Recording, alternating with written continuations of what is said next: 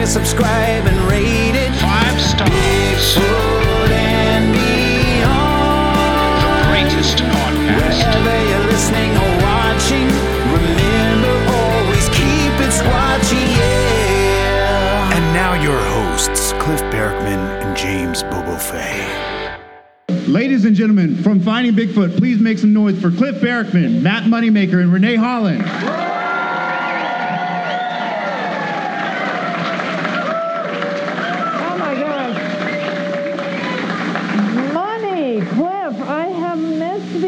People. It's so good to see all these faces. It's like a town hall right now. It's the best it town is. hall. You guys are awesome. I seriously, this is this is great. You guys, this is my first Bigfoot convention ever. Um, you know, aside from finding Bigfoot, I was still, uh, you know, working with uh, all of my nerdy scientist friends and doing some TED Talks and some academic conventions, but Cliff and Bobo kept nagging me about all the kids and families, so it's glad to finally be here. So uh, everybody's been so nice to me. Thank you guys all so much. It's great to be here. Good.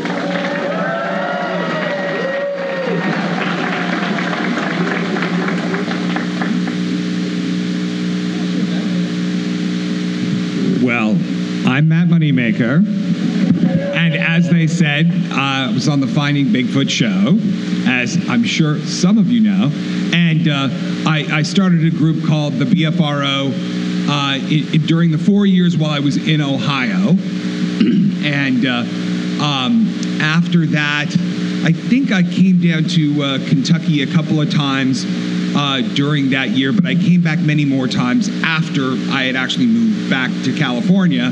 Was out a few times before we did the show, and then when we did the show, we were in Kentucky a few more times. Uh, so, uh, yeah, I've had a lot of experience in a handful of parts of Ohio, of, of Kentucky.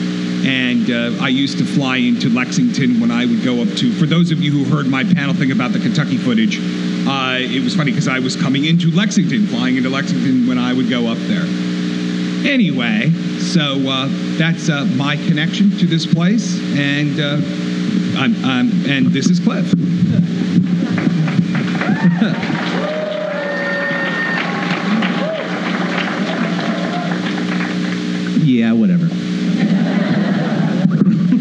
I do these things all the time. It seems that every, at least half the audience here is familiar to me, and that's only because I can't remember the other 30% of you. I see you guys all the time because this is one of my jobs that I do, and it's a pleasure to travel the country and see so many familiar faces and so many smiles. Um, what, what really touches me are realizing that you know you've invited us, the team, into your family's living room every week for years, for almost a decade, and it is so kind, and, and you guys are so gracious, and it is lovely to be back at probably my favorite event. Uh, It's hard to say because there are so many good ones, but God, Cryptid Con is just amazing. I would say the variety of high caliber guests um, it, it just blows everything away. Tom Shea, of course, us, Charlie Raymond. I can go down. You, uh, Seth Breedlove, Adam Davies. You just go down the list. There's so many people here that uh, I, I'm not only privileged to call colleagues, but also friends. So I hope if you don't realize how lucky you are to be here, let me tell you, believe me, it, it is a fantastic event. And thank you very much for all your support, not only for us as individuals and as a team, Yeah. um, but for the subject in general, the subject in general. So thank you very much. And I'm looking forward to answering whatever questions or whatever the heck Matt has, uh, uh, Pruitt here has in store for us. I don't know. He's nuts. We'll see.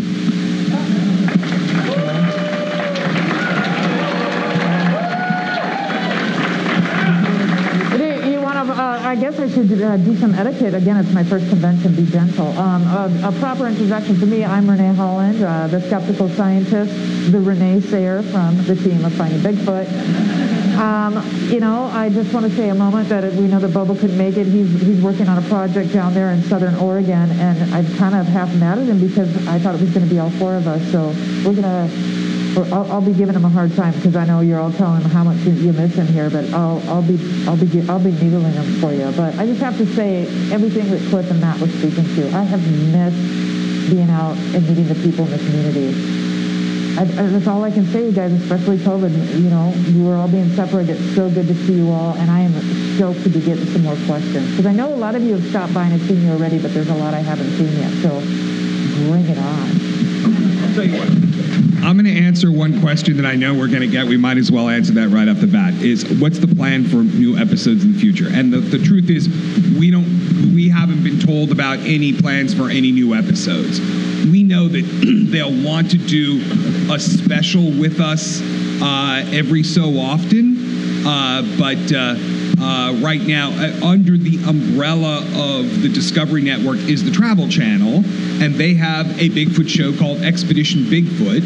So they're kind of they're they're doing that for now. That's their their Bigfoot show for now, and uh, so uh, I think we, Cliff, both Cliff and I have done spots on other shows, uh, always about Bigfoot stuff. Usually in the in the course of like a show that, that's general paranormal, where they do different kinds of topics, and if they do a Bigfoot topic, they'll get him or I.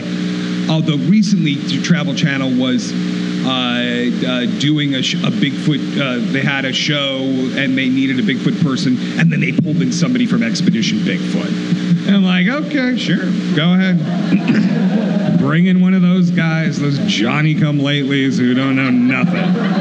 That's cool. if you want that. Uh, but uh, but yeah, we we're doing stuff here and there, and uh, I I I'm happy to be organizing uh, BFRO expeditions in different parts of the country, and they you know we've got already one scheduled for Ohio uh, for next year, and I'm sure there will be one in Kentucky, and. Uh, so, in that sense, I was doing that before we did the TV show, and we're doing it afterwards. But, you know, I'll be doing these uh, be going to the same places that Cliff is going to. Probably not as frequently as you, but I'll be doing it at some point. So, anyway, I wanted to proactively answer that question because I knew that that would be like among the questions that would come up. It, it, it's so hard. They're always wanting us to get the band back together. You guys have to realize, I, I, I, I'm just the bubble here. We needed that downtime. I needed that full year off to recharge. And it's like getting our, the four of us coordinate a schedule is not easy. He's got a project going on right now. I have different stuff going on. These guys are busy. And it's true. This is one thing I say. Even if there wasn't a show finding Bigfoot, those three would be running around the woods doing what they do all the time anyway. So, so it's uh, it's good to be on a stage missing one. But I'm the drummer, just for the record. I'm the drummer. Yeah. I'm Ringo. Yeah, I think, I think they wanted to do a little bit of like a, a past, present, future discussion, and then we'll open up to audience questions. One of the things that I've always found interesting that I think the audience might find interesting that I've not heard a lot of discussion about is, like Matt, you had actually had there were offers coming in prior to Animal Planet, and you know there were things that were filmed that were maybe sizzle reels here and there, and it always seemed like you had a pretty strong vision of what you wanted, enough such that you knew that those other offers weren't quite uh, you know, the right ones to take and to commit to. So maybe the audience would be interested in hearing about that process and what it was about Animal Planet in that series that clearly was the right choice, right? It ran for a very long time. All these people are here. It's still in reruns, etc. So do you, do you remember that process and what it was about that opportunity that shone brighter than the other ones? I mean, I'll tell you about the previous series I did.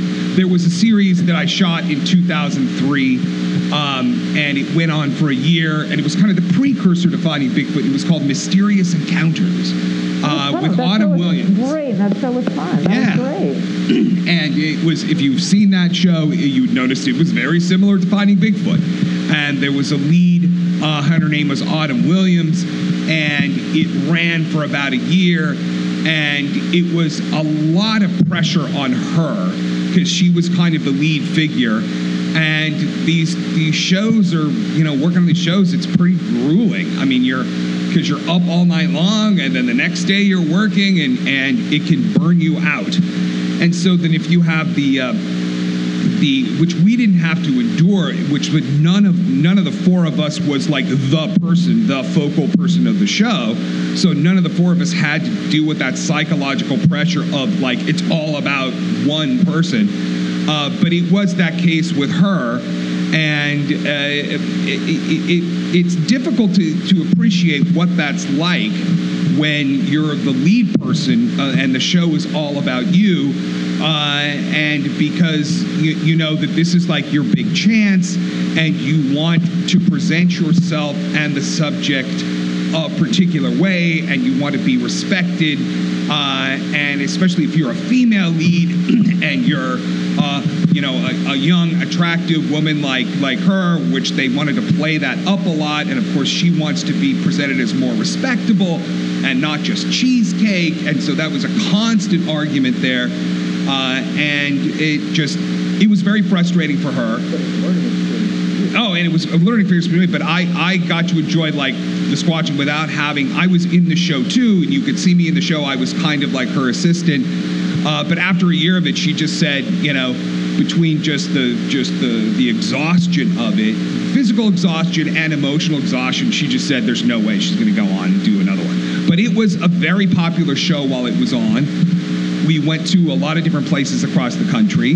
Uh, in the well, I mean, we went to in the course of one year. We I think we did 13 episodes, uh, and we there was a lot of uh, a lot of search technique things that that. Uh, that we got to use there that I think we carried over to finding Bigfoot, or or we decided we weren't going to use because I had already tried it and said this will work and that won't work, or, or this is going to be a logistical nightmare. Uh, and uh, yeah, but that was good.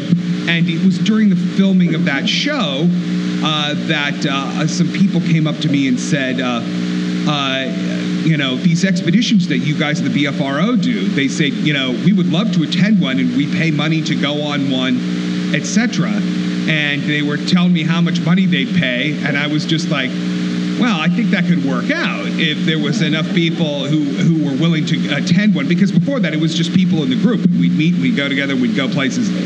Um, and so that was really helped really start the, the BFR expeditions, which I ran myself and, and went to all of them uh, every month or, and, and in the summertime, a couple of month, times a month uh, all over the country.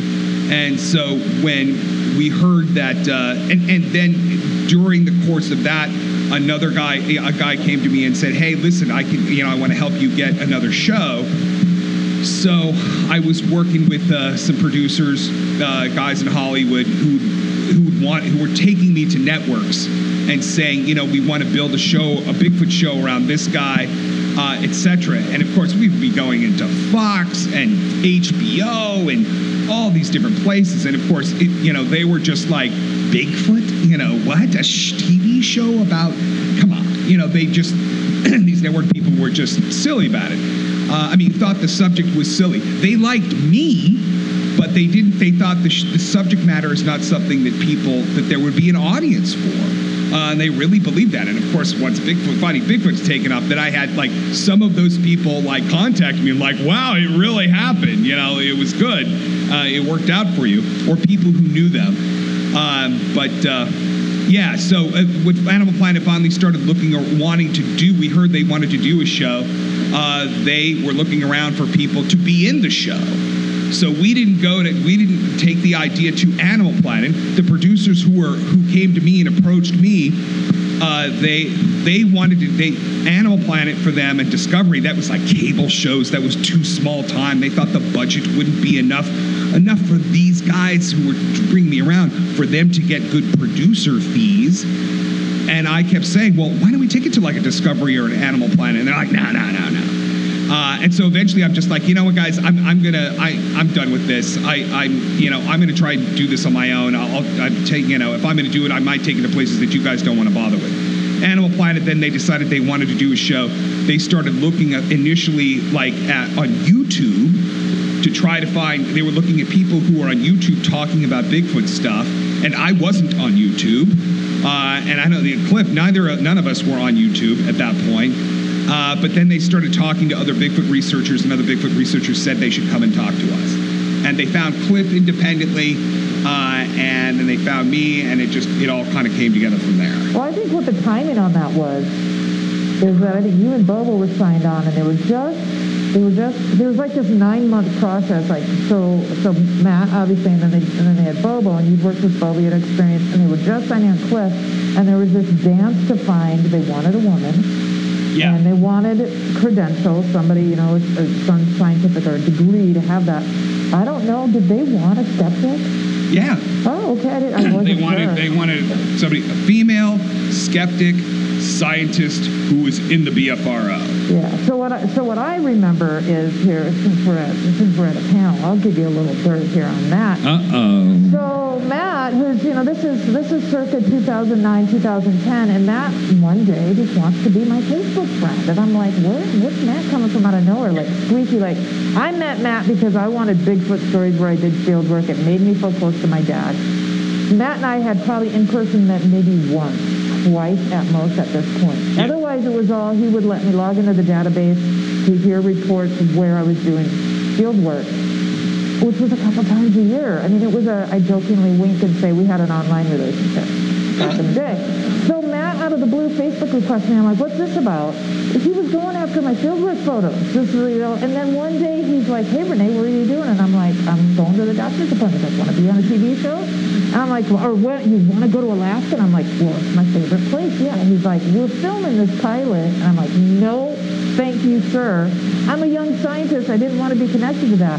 And then the next phone call from you was a few weeks later. Matt had surreptitiously had the production company and you had um, Todd, who is the production from the network, on the phone call, but he's calling in just as Matt. He's like, just go on with his Matt. He was Matting me again. And I was like, Matt, what part of no do you not friggin' understand? And I was like, hello, Ranae. And I don't realize I'm on this whole group call. And that's, that's, that's really, uh, for me, was the beginning of that. Yeah, and so yeah, Ranae was one of.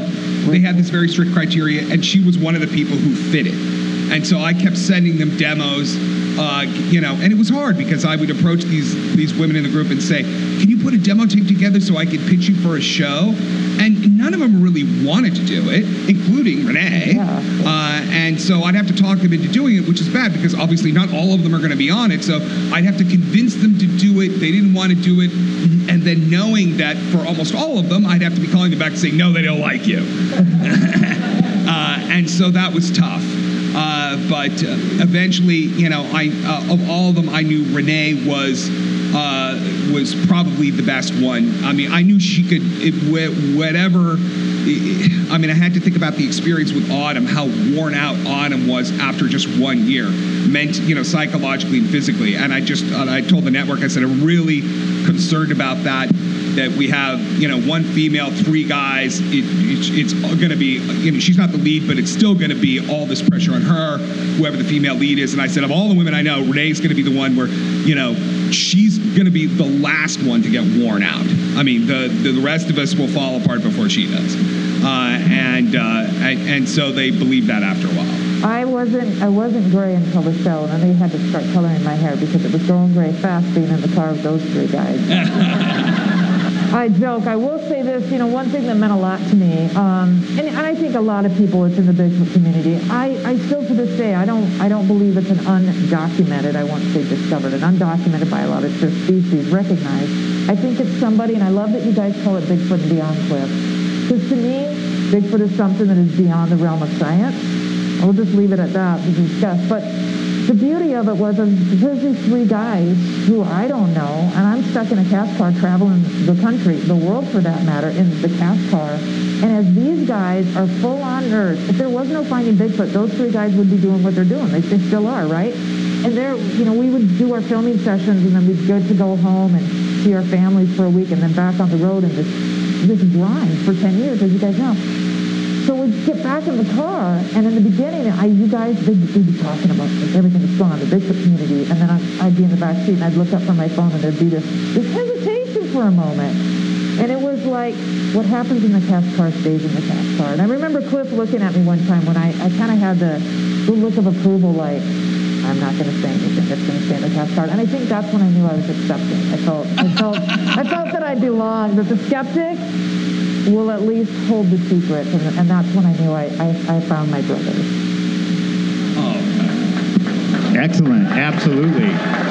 Yeah, I mean, as you know, like you said, it, it starts out with a free trip to Alaska, right? And It's like Exactly, because most yeah. things that get greenlit don't even get made, and then most pilots that get shot don't go anywhere, and then most things that air don't get renewed, and now you've got 10 years behind you with that. So I guess that it would have been hard to anticipate that it would have turned into all this, but I was supposed to go to grad school. I was all funded to head to Oregon State University you know, we were shooting a pilot. In fact, Todd Miller said, you know, pilots are a dime a dozen. It's a free trip to Alaska, my favorite place, a little bit of money for a poor college student, you know, and I'll head off to, well, I'll go to grad school after that. And then when we filmed it, then I was like, I had to make a lot of phone calls quickly.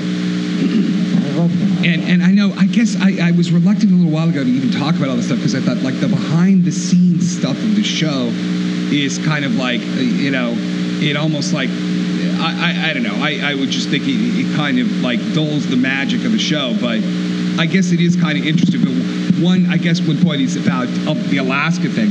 I remember the moment when we were there and we had been there for several days and we had been filming scenes for the pilot and what i one at one point they came to us and they said okay they're they're they're going to give you a time slot uh, of like nine o'clock on monday nights. They're talking about that.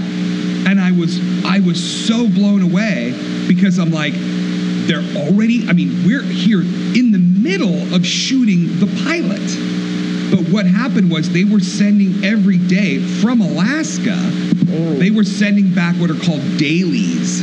And in the TV or film, dailies are whatever they're filming during that day, they're sending back to the studio. And in this case, they're sending it back to the network to letting them see kind of the raw footage to, to, to give them an idea of what they're going to get and and for them to make decisions on whether or not they want to go forward.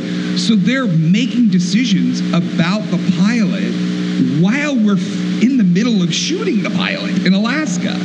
And so while we're up there, they told us they they had made they saw the dailies from us up there, and they just loved it so much.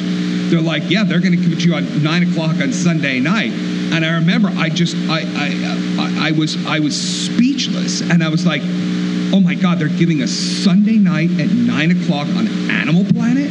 That's this is. I said, you guys, this is going to happen. This is going to be a big deal. Yeah. And it was, but that was the moment we knew when they came and told us that time slot, and that they made the decision before we had even before we had even finished filming the, the damn pilot, just from the dailies. Uh, and then, as it turned out, they uh, I can't what, I can't remember exactly what the reason was, but they didn't turn that. They had us go back to Alaska later on to the same place and shoot more stuff. Oh, I, I remember, Matt. So we, we shot the pilot in, I want to say May, of, or May, June of, uh, May, June of, okay, June of 2010 is when we shot the pilot. And then we started filming the initial. They're like, okay, the short script, and that's uh, February of 2011, uh, North Carolina, uh, Georgia, Florida, and then uh, Oregon, Washington in that order. And then they, they needed to have the six. So we needed to have it kind of fit into format. That's why we went back to Alaska, hence the branding of putting glasses on me and coloring my hair. And that's why I'm wearing the goofy, that's why I'm wearing the goofy hat for that whole um, key art that goes for Alaska. That's, that's why we went back to, blend, to, to blend it. Stay tuned for more Bigfoot and Beyond with Cliff and Bobo. We'll be right back after these messages.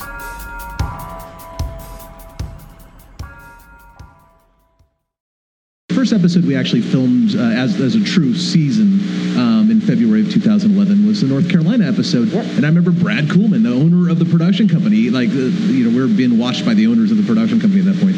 Um, and for good reason, we were uncooperative. But um, uh, but I remember like uh, we, we were doing a town hall or something like that. I remember Brad comes out of that janky hotel room that we were in and he says, okay, well, this, then this, this, this, there it is. And he threw his arms up wide. There's the, the, the format. There's the format. They were looking, we were actually filming without a, really a solid plan, just Yep. trying to make things up as we went along. It's crazy. It's crazy. we were doing three to four night investigations a week, and I remember that for Albemarle, Albemarle, North Carolina, and um, every night we were staying out. I remember 4:44 a.m. We would get back in the hotel room. Three to four night investigations per episode. I mean, this was just like I, I was like, I'm gonna blow up. I mean, this is like insane. This is crazy. I, this is, it's un, it's untenable. It's It was grueling. It was truly grueling. Yeah, we especially had- that first season. And it was, and in that first season, is these guys who had had all their Bigfooting experiences they've done with, you know, mysterious encounters and Cliff on his own,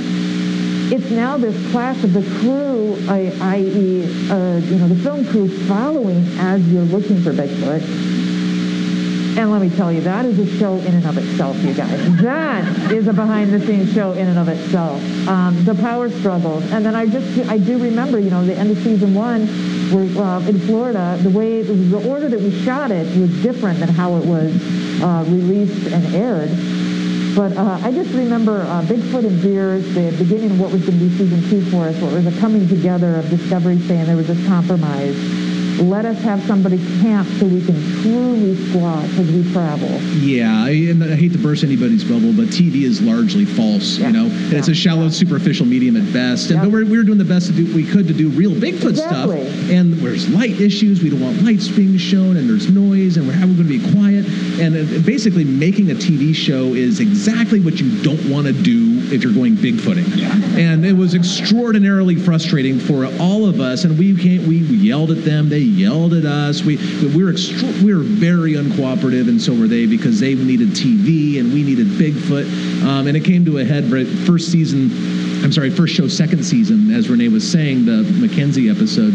Um, basically, the network executives had to fly out to the woods of Oregon to calm the Bigfooters down. Um, so we would work with these people, and that's what, and you know, and and, and the, the Animal Planet was 100% behind us. The production company, uh, we we met, uh, we we understand exactly what they need. They understood what we needed. We they were very very accommodating to us. Yeah. Um, and it was a fantastic, a fantastic opportunity for us because that's where we got this idea that okay, you're making TV, but you cannot hoax us, you cannot coax us into lying, and and and I can't speak for any other shows because I mean I know Finding Bigfoot better than anything.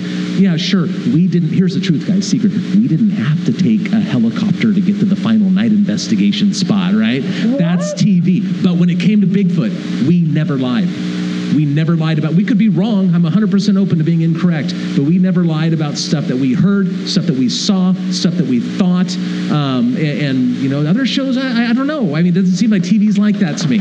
You know.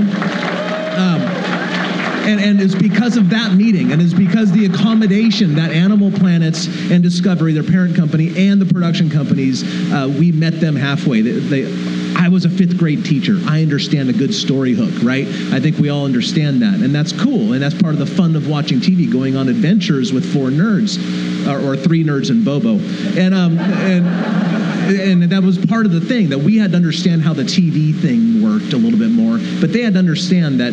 And I remember standing up and yelling at Keith Hoffman, who would later become a very good friend of mine, our executive Bear, producer. Yeah, I, I'll, I'll give him a kidney. I mean, that- the, He's amazing. The crew, the, the production and crew people became our. We have a road family. And Yeah. To this day, I don't see these guys for a long time. We go to shoot the special episode that we shot, and it was just like old times right there. Absolutely. You were saying. I remember standing up and yelling at Keith Hoffman. It's like, I've been bigfooting for this long and I will be bigfooting for the rest of my life. I'm not going to, and your show's going away in four or five years, no matter how successful it is. I am not going to lower our standards for your stupid show. And, and, he's, and he goes, Who's asking you to? and later, I adore Keith. he's production company is asking us to. well, they, they needed TV. That's and they whatever. And and but we we had a fantastic compromise, and we did not compromise the subject, which is the most important thing. Sasquatches, I'm sorry, Ranae, No, are in fact real. They're you know they are in fact real, I go. and I'm they deserve. beyond. I'm going beyond. But They I'm with you. deserve the res- the subject deserves the respect um, that I just don't see a lot of uh, productions giving. So whatever that's worth, I'm very proud of being on Finding Bigfoot for that reason. Put- put- put- touch on that, Matt. I'm so glad that you bring that up because there are these two things that I see. You know, being being the skeptic, which is not a cynic, being a skeptic, which I defend. You know, I'll get people all the time, and the, all here. Oh, you guys, what's that show? They just think everything's a Bigfoot. It's about TV. They don't see. Oh, no, that's this. Oh, that's that. They're only going to see what you're reacting. And the other thing that I speak to, and like Cliff said, there are a lot of scripted shows and other shows that are doing something else. It is written into our contract, cast and crew. Anybody fakes anything on our expeditions, they're out. And we, it has actually been enacted, enforced. excuse me, it's not us, but the producers Well- and the crew and stuff like that, like Yeah. throw a rock because they're tired of waiting around for us, you know. And it actually was enforced. I won't say when, but it was one thing happened. We had it where a ranger was with us at a location, saw that somebody had been making noises while we were out. that person was on a plane home the next day. And that happened And I and I believe once. that, and I stand by that, and that's something I take pride in. I'm sure maybe it's, you know, they're trying to hoax us we weren't aware of, but we're out there we're out there doing the real thing. We are giving that cause of Yeah, going out and trying to find that for the people sitting at home in their couch who can't get there and have that experience. I mean, and, and I stand by that, and that's something I'm very proud of. Yeah, I still remember the, the just the kind of faces and looks because so many times we were going places, and if people just bystanders, if they were watching what was going on, and that'd be Alaska, North Carolina, they were seeing us all rolling, and they just were seeing yelling and screaming, and just like, oh my God, these big loud fights about this and that, and and uh, I remember one of them was we were in North Carolina, and we just kind of laid down the law, and they're like, the producers, of course, they're expected to have control and kind of define what's going on. I mean, that's what they're kind of expected to do, decide this is going to happen and that's going to happen, etc. And we just kind of all the crew, I mean, the cast got together and just like, no, no, no, no, you don't understand. We're not doing your show. We're doing our Bigfoot thing and we're letting you film it. So get used to that. And that was just, you know, and we're just like, you know, and and if you don't get used to that, we'll walk. And so then they just kind of, you know, like I guess there's nothing else. I guess they we they got to do what we they got to do it that way. And then when we would try to get production members, you know, it's that's why that we had a true road family. These we had, you know, we had to train them to be Bigfooters to come along with us. There's roles to be served. You can't just fly into another town, pick up some PAs and know how they're going to fit in. And it became a rolling, uh, exhibition of a, Yeah. a tight family. But it was the production company.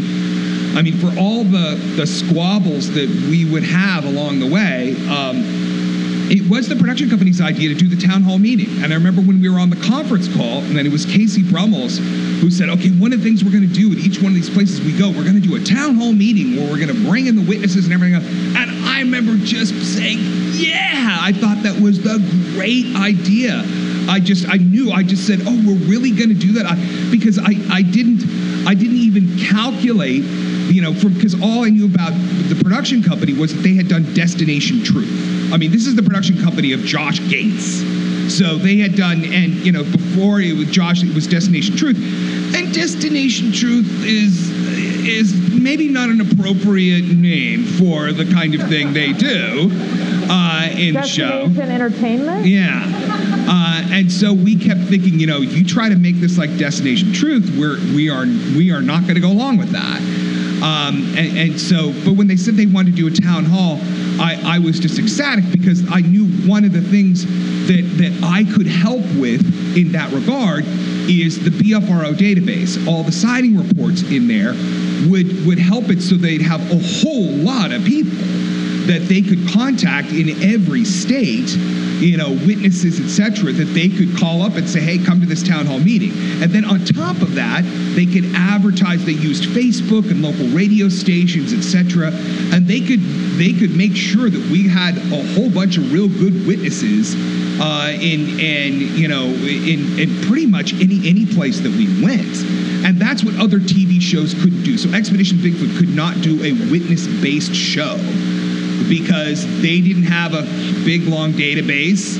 Uh, and it's because none of those people have been doing Bigfoot stuff for very long. They've kind of like, you know, they only got involved in Bigfoot stuff. I mean, they really got in, those guys got involved in Bigfoot stuff because they got involved with our stuff. We had been doing this stuff so much longer. And kind of in the chemistry in the show, those, none of those people had ever been working together. But we, like, I knew Ranae and I knew Cliff and I knew Bobo. And so I think you could tell in the show that we all kind of knew each other before we started doing the show.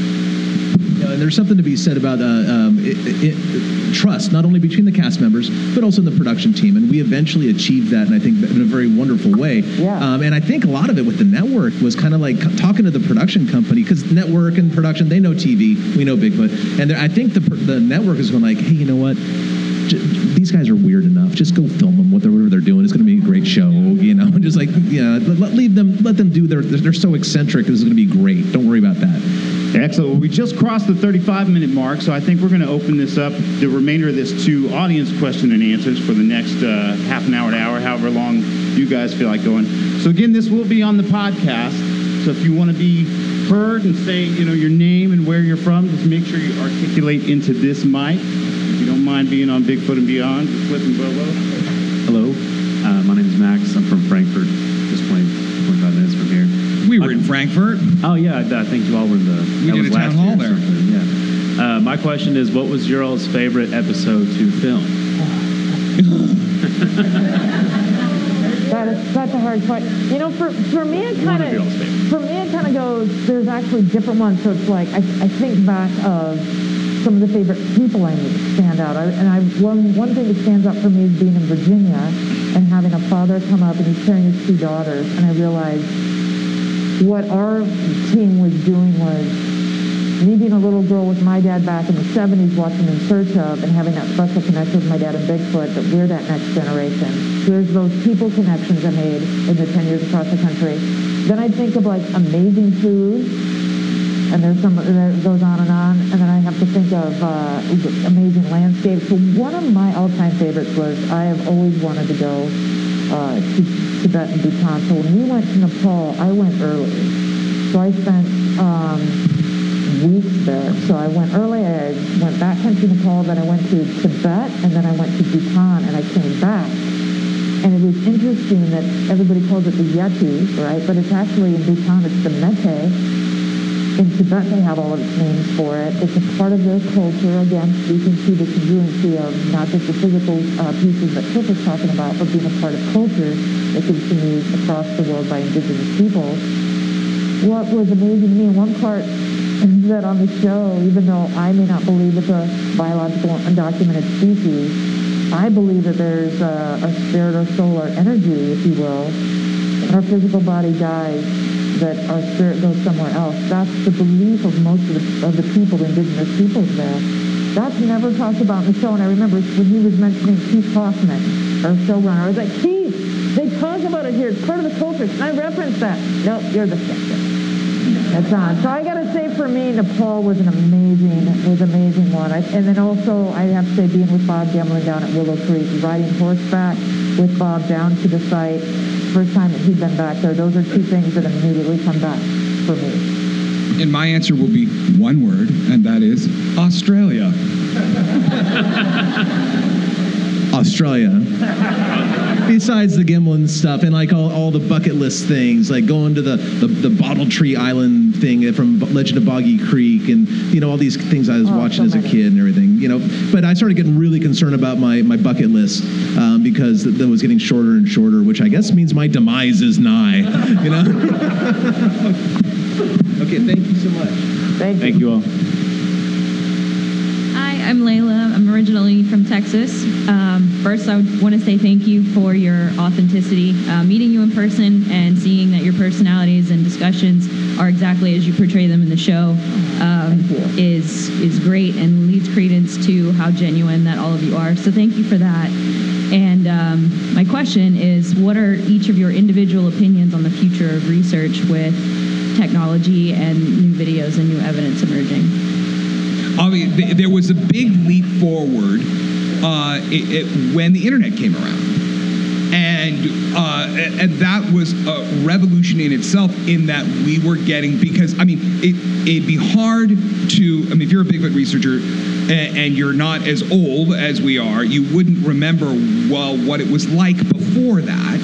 Um, and it was, there was, I mean, there's probably three times as many people in this room as there were like real, you know, active Bigfoot researchers, and not even in the field, just people exchanging information was maybe a dozen people across the country at most. I mean, we're talking like in the in the mid 80s. Uh, and and and we knew them all, and we'd get information. But the information, like, would it would, you know, sometimes there would be newspaper articles, and you would just hear things through the grapevine, and were stoked if you heard about a report that was as recent as two years ago. Uh, and um, and then when the internet came along, and it allowed us to get reports directly from the witnesses and from all different parts of the country and a whole lot of information that way because it just kept coming in uh, and that was that was a huge revolution and then i think probably the next big big leap forward came uh, after the TV show started, after Finding Bigfoot came on, because the Bigfoot researchers knew there was reports coming from all these different, so many different states. Not all of them, but most of them. Any state that had a, you know forests with deer, let's say, which is almost every state, uh, has at least. I mean, do you think, except for Hawaii, can you think of some state that doesn't have some portion that has deer? Even Nevada has parts of it where there's mountains and there's deer. Um, and so there's habitat for them in almost every one of these states. Uh, and and uh, so yeah, we so the Bigfoot researchers knew there was reports coming in from everywhere, but the public didn't know that. Then when the TV show came on, we were able to show, we showed that in Mysterious Encounters to a degree, but that was on this Canadian network, Outdoor Life Network, which not everybody had. How many people remember OLN? They used to show the Tour de France bike race, and that was kind of their claim to fame. So OLN, like you would in some parts of the country, it would be part of the basic cable package, and in other places nobody had ever heard of OLN, so it didn't really get out. But when our show came on Animal Planet, that was then a big, I think, revelation to a lot of to people around the country. It's like, wow, Bigfoot isn't just in the Pacific Northwest. And then they started to understand the idea that big there isn't just one Bigfoot. You know, which was another kind of thing of the uh, raise the awareness that no, this is not a, a phantom thing that pops up here and there. These are like animals that people see, and sometimes they see more than one uh, in, in the same place. But these are animals like other, except they're a lot more rare, and they're uh, they're they're very elusive and they're very smart, and and so as a consequence, people just see them occasionally uh, because they're active mainly at night. Um, and uh, anyway, so so that was the big leap forward, and I uh, a big leap forward, and I think now probably the next big leap forward is probably going to be a technology related thing based on people have smartphones so they can and, and the limitation with smartphones as opposed to the area era where people had camcorders is smartphones don't really zoom in very well. And so many of the sightings that people have are not close up but they're a distance away. So and people kind of intuitively know that if you're seeing something like that would be on the other side spotting something on the other side of the freeway here you wouldn't even bother picking up your phone to try to film it because it's too far away um, so phones in and of themselves, they can help you kind of communicate it, but it's only if it's close range and in daylight is a regular smartphone going to help you. But now drones are going to make a difference. And the uh, added thing, which is actually I, I brought one, we're going to use it tonight on the, the search we go out tonight. Good thermal cameras are now pretty cheap. When we first started using thermal cameras, remember back then it was probably like 15 years ago, they would cost like, and for a handheld, fairly good resolution, you know, thermal resolution, uh, uh, thermal, it was like $9,000. And so it was way out of reach for most people. But nowadays, a really good therm you can get for just, I mean, we, we found a way with the BFRO to offer one. when We wanted to make, get a really, offer a really high quality one for under a $1,000. And so we have that now. And we can offer it because we want a lot of people to have those. And I'll tell you, once you use a thermal imager in the woods at night, you will never go out in the woods without one again. Because it, it's just like you're, because you can't walk, you're not walking around with a spotlight. And let, I mean, unless you're a fool and you really don't want to see one or you want to scare them all away, you don't use a spotlight. Uh, so you're walking around in the woods in the dark. But you're walking around the woods in the dark, everything, it's kind of scary, especially when you're by yourself. Every little thing you hear, you don't know what it is, you don't know how big it is, etc. But you've got a thermal, you can look and you can see what it is without shining a light on it because it glow. I mean, it, it senses heat. So any kind of warm body lights up like a lantern uh, and you can you can spot everything around you, and it makes it a whole different experience going out in the woods. So the more that you have kind of the average Bigfoot person, the the, the better thermal gear they have. Not only does it give them the capability to record things, but it also gives them the bravery to go out into the dark to try to get close to one of these things or close enough get out there where again, if you're walking around in the woods in the dark where these things are walking around in the woods in the dark and they hear you they'll come close enough to check you out and then you'll have an opportunity to film them so the, the, the next step it, it's still just like it was in the 60s. It's based on people's ability to get film or footage of them to show other people. And because you know footprints, you can get all the footprints in the world. It, it, it, it can it can be very persuasive to some scientists, but I, I think what people expect is if there's really some animals out there, you should be able to get them on camera. And they, they most people don't realize how difficult that is. Thermal technology, though, is a game changer in that regard, and it's cheap enough now that a lot more people can have access to it. Anyway, that's my take. Yeah, very briefly, price drops in technology. the more people with suitable technology, the better, because you know there's only uh, a handful of Bigfooters that are really out in the woods trying to do anything. Really, in my opinion, a handful, a very small handful. The rest of them are on internet trying to end the world, as far as I can tell with Yeah. misinformation. Um, but uh, but uh, that those handful of people, but those handful of people, like the odds are against them. But when I mean. I'll- I'll venture a guess and say almost everybody here has a smartphone in your pocket. Um, the, the odds are way in your favor than, than Bigfooters getting footage. And so that's it. The more people with decent technology, um, the because lightning will strike again. Then there w- will be another Patterson Gimlin film at, at some point, and the more people with the opportunity to film it, the higher the chances. So that's that's the important part. Thanks, Layla.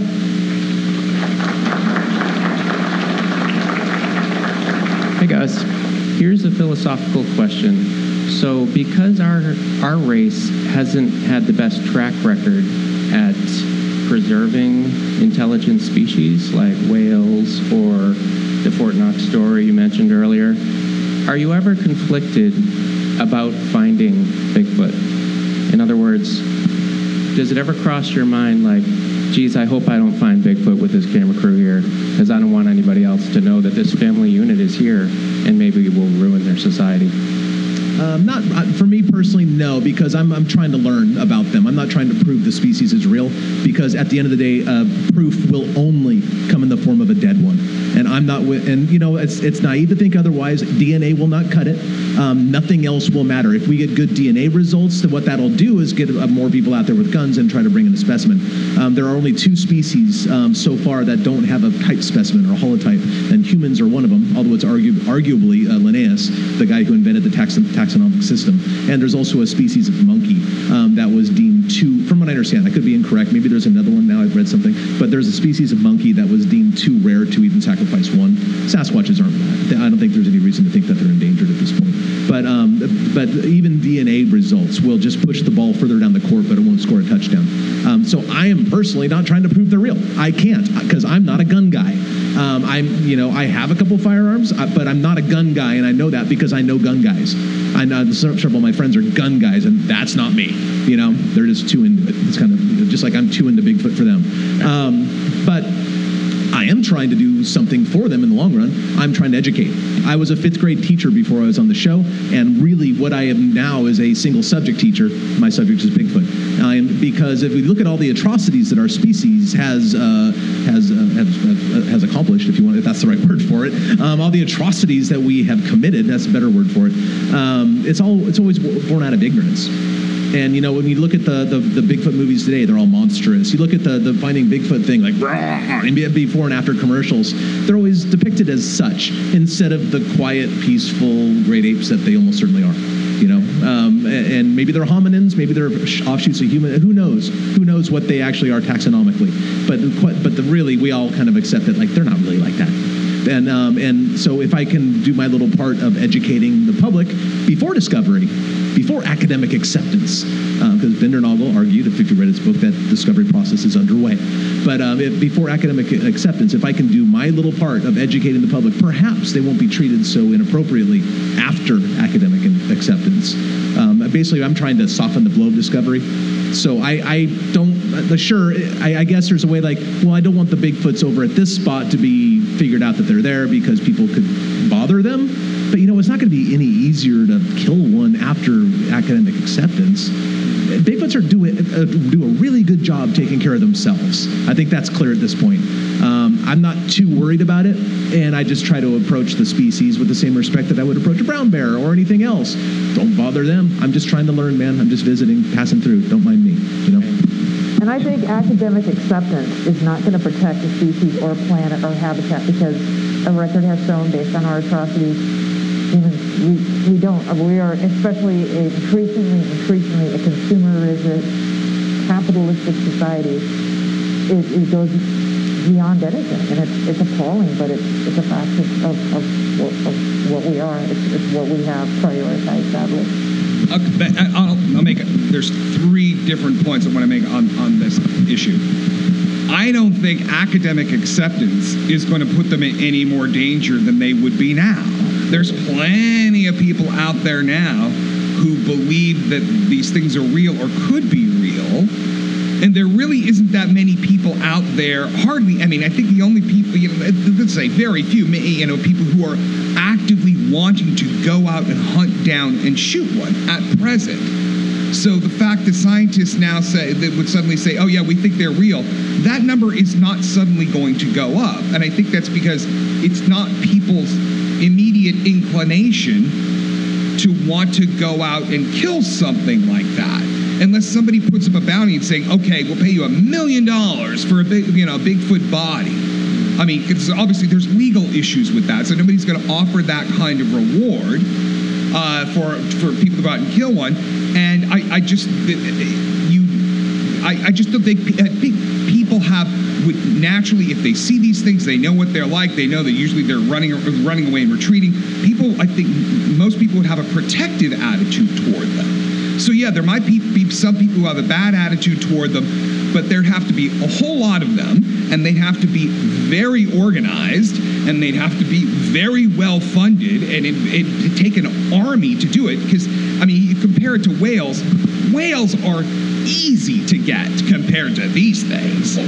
I mean, a whale, you can see them spout with the thing from a distance, and you can get over them. They have to come up. I mean, they're you know, the, the, whales are easy to spot, easy to catch compared to these things.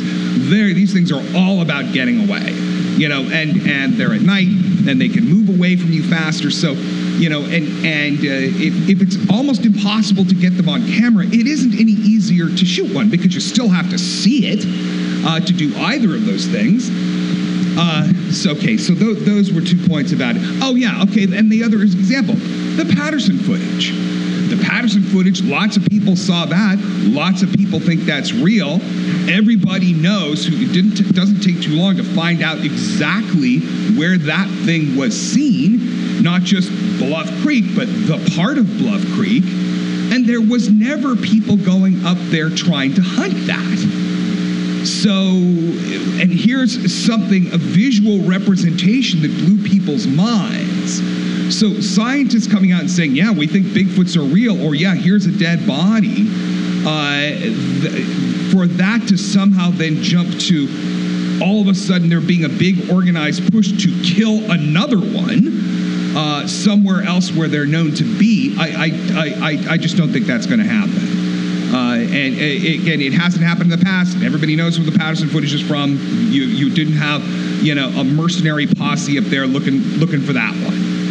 Appreciate So- you guys. Thank Hey, you so much. Appreciate you. Thank you.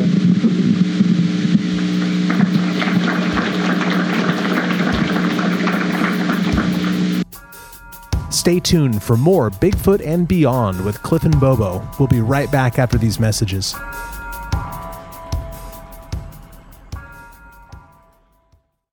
Hello, Mike Madden from Pennsylvania. It's not a question, it's just more of a thank you. Thank you for the show. You guys, the show almost quit with the whole horse incident on the very first season. You guys almost ran out of the show. I thank you for not doing that. There was no good show on TV that did any of that stuff. Monster Quest ended some time ago. Animal X long before that. I had nothing good going on. And I was sitting in my basement, and all of a sudden, I see I see the show of Finding Bigfoot, and I, my mouth was stunned. My jaw was on the ground, amazed that this new show was coming on. And I've like ever since then, I've been following it. Love you guys so much and all that. New York Comic Con twice and everything else like that. Me and my girlfriend drove 10 hours here from Eastern Pennsylvania just so that we could be here today because I knew you guys were all going to be here today. And just from the bottom of my heart, thank you so, so much. And and the only last thing I have to say is, would you like to hear my new updated call that I've been working on? Stay away from that microphone when you do that.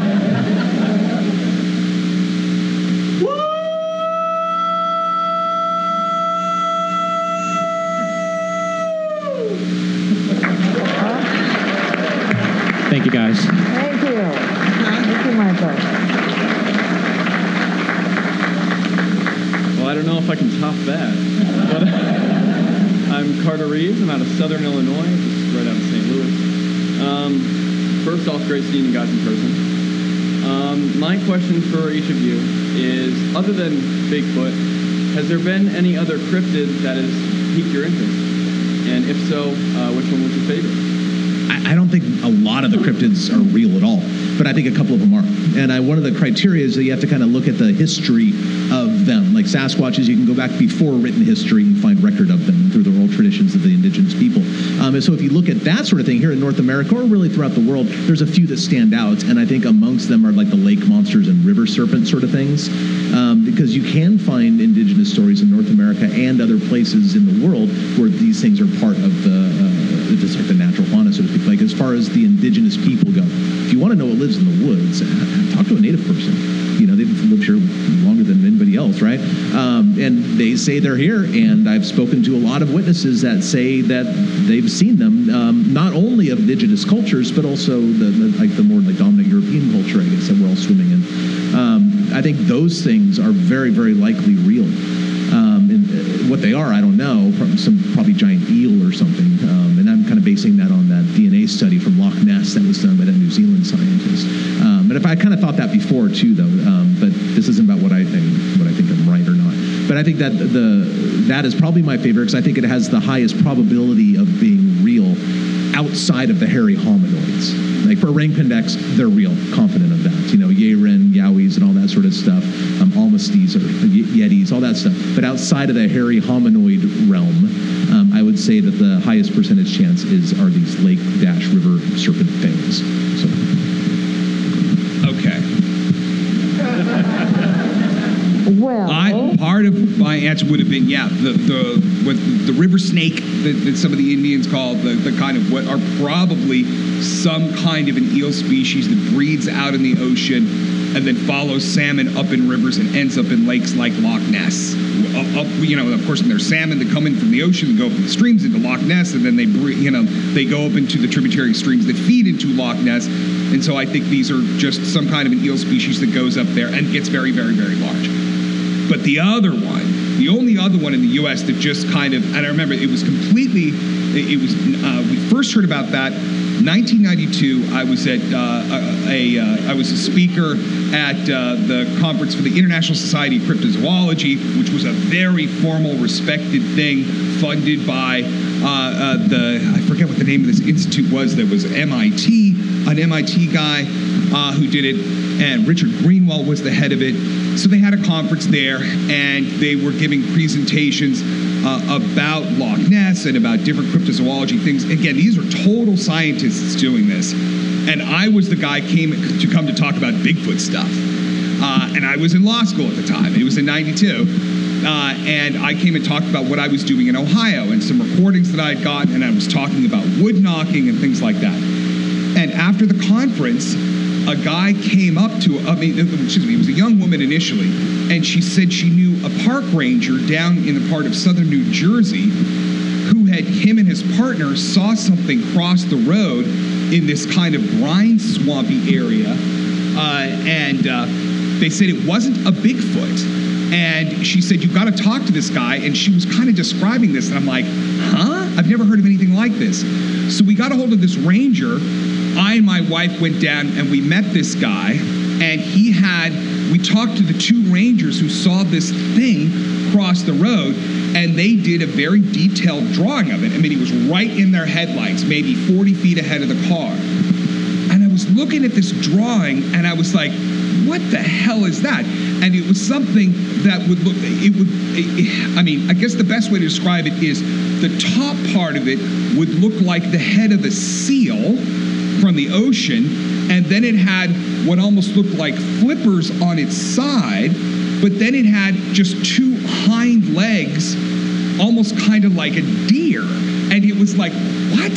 So it's got these two legs, and it's got this body, and it's got these two kind of flipper things, and it had come out of a brine swamp and walked across the road, uh, and with this kind of pointy head, like kind of like a seal or a deal, and it was walking back into a different brine swamp. And so I sent the drawing to uh, Lauren Coleman, who's got the Cryptozoology Museum up in Portland, Maine. And immediately he sends me back a drawing from a very old drawing from Australia of a crypto cryptid there called a bunyip. And I looked at that and just felt, I was just blown away. I'm like, oh my God, that's the same thing.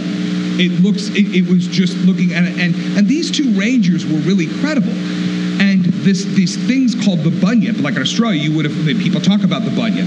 Uh, but they see these same kind of things in brine swamps, which are areas where you have kind of a swampy river area uh, where you know ocean water comes up, and so part of it's brackish water and, and part of it's swamp, and uh, and it, I started thinking then, okay, this would make sense because you know with dolphins and whales are basically the descendants of what had been land animals. I mean, I know a lot of people know that. The whales and dolphins are not fish.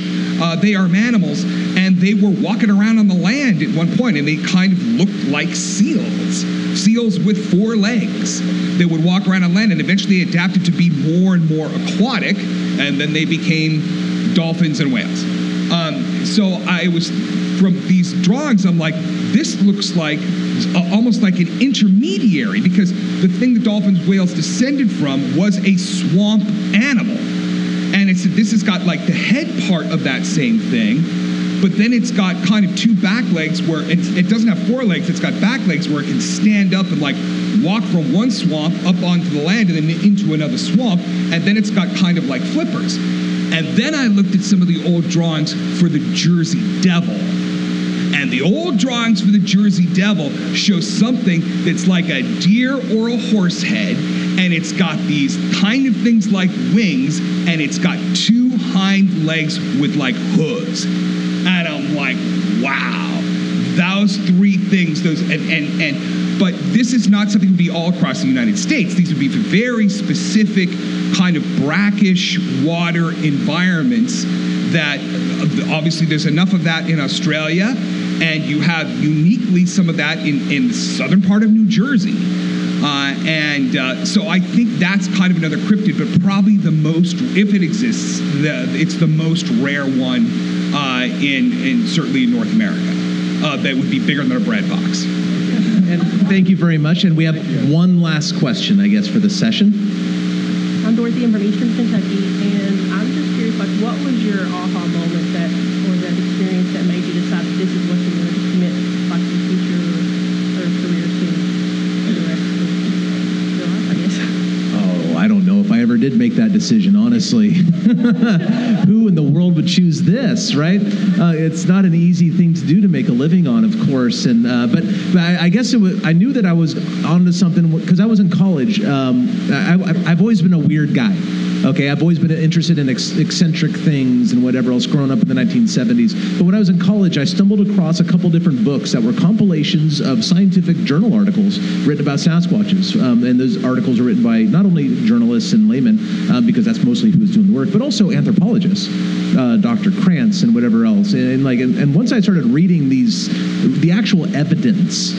I, I, I after a while, it became very difficult to explain away um, very difficult to explain away. Like, how could it be that every indigenous group in North America, without exception, has stories of these sort of things in their oral tradition? The ones in Florida, the ones in British Columbia, they weren't talking, they weren't trading. At least I think that's a strong argument. Maybe they were. I don't think they were, though. Um, but uh, I don't think the trade routes went that far. But yet, there was the same physical description with the same behaviors, the same characteristics, and so it was the evidence, uh, the, the foot, the footprint evidence, the, the, the, that the differences between a Sasquatch footprint and a, a foot and a, and a and a human foot inferred by their footprints happens to be accidentally happens to be exactly the necessary biomechanical redesign of the foot to accommodate a mass of that size. And you just go down the list, there's evidence and evidence and evidence and evidence. And I found it overwhelming, extraordinarily compel- compelling. And I also was an amateur astronomer, and that's important because amateur astronomers make a significant contribution to professional astronomers every year. Amateur astronomers are the ones that discover the vast majority of new comets, for example, or even new asteroids, because the professionals have to vie for grant money and telescope time, and they have a specific agenda because that's what they get paid for. And the, it's people like me, the amateurs that can go dick around with a telescope at night, basically, you know? Um, and we are the ones that stumble upon things. And I saw that Sasquatches, since the academics had not picked up the baton yet for the most part, this is a field that amateurs like myself can make a significant contribution to. And that's when I decided, holy crap, not only are these things most likely real, besides being cool and eccentric and wacky and all that stuff that I was and am, um, but I might be able to contribute something important. And I thought that was cool. So that, and that was back in 94, 93, 94, somewhere in there. And that's kind of what got me this whole train. And after that, it's just one divine accident after another.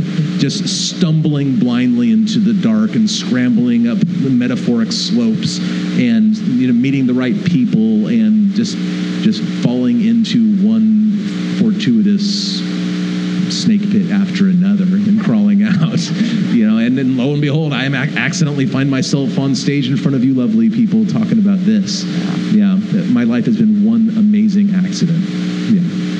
The f- two big aha things for me. I was still at ucla and uh, found out I was interested since I was a kid, since seeing the documentaries in the 70s, The Legend of Boggy Creek and Mysterious Monsters, saw it as a double feature. I'm sure there's some people in here that got their start too. Legend of Boggy Creek, let's see those hands. If that was the first thing that got you interested, yeah, you're not youngsters, are you?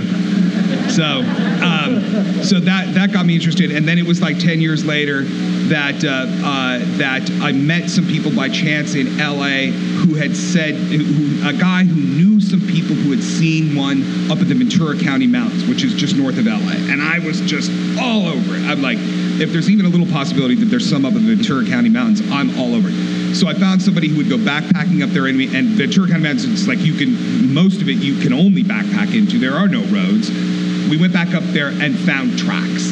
And, and it was the first time I heard wood knocks, and nobody had ever talked about. I'd never heard anybody talk about specifically wood knocks, and I was I didn't know what we didn't know what the sound was. We heard something making the sound of knocks, and then something up the canyon answering it.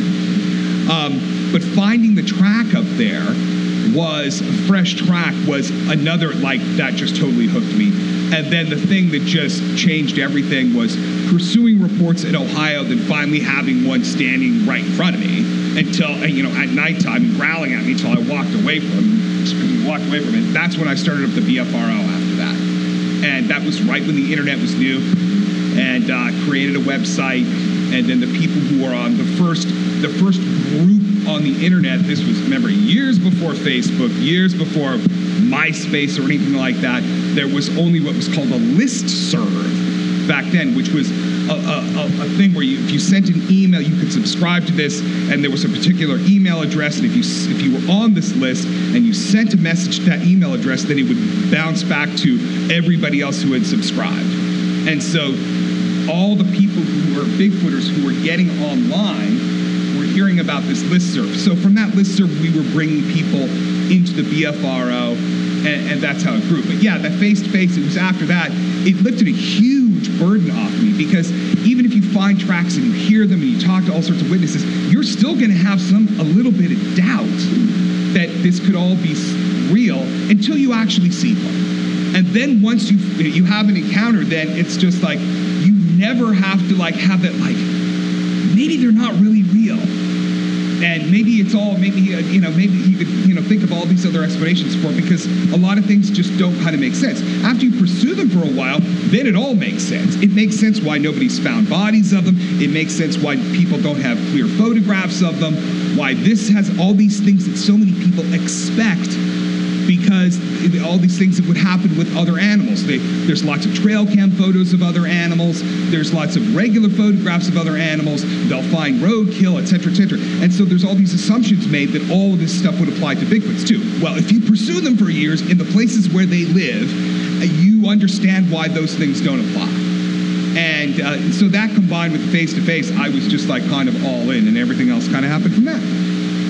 I, I have to say, I love what you were saying. I'm Page. I'm, um, I love what you were saying about citizen science clips, and there's a pushback for that, and that's something they have on the internet, and uh, that's a, that's a great revelation. I wanted to touch on that, but my aha moment, of course, comes with these guys. It's with Bigfoot, but mine comes with where it's beyond what my belief system is.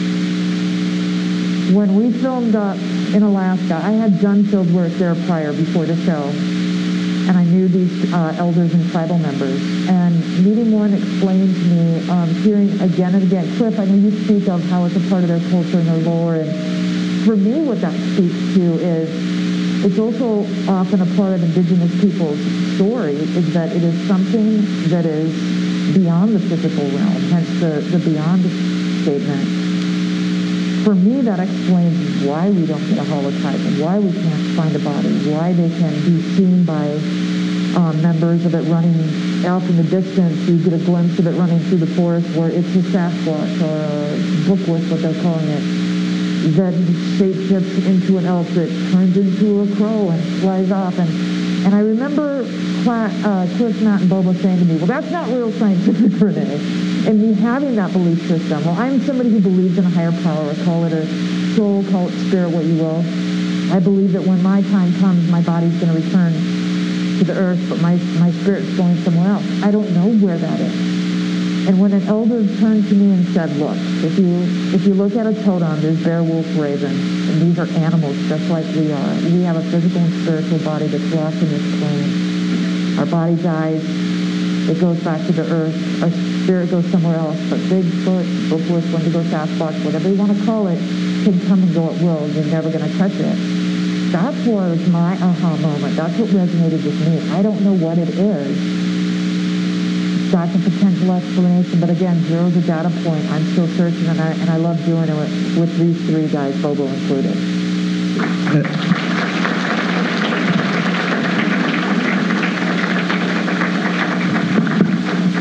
All right, we've got one more favor to ask of you before we wrap up. So obviously, three of the four are here, right? Bobo is going to hear this. And so maybe at the count of three, if we could all say at the top of our lungs, we miss you, Bobo. Think we could do that? Because he's going to hear this podcast. So, one, two, three. We miss you, Bobo. Thank you guys so much. Thank you very much for participating in a Bigfoot and Beyond. Keep it squatchy.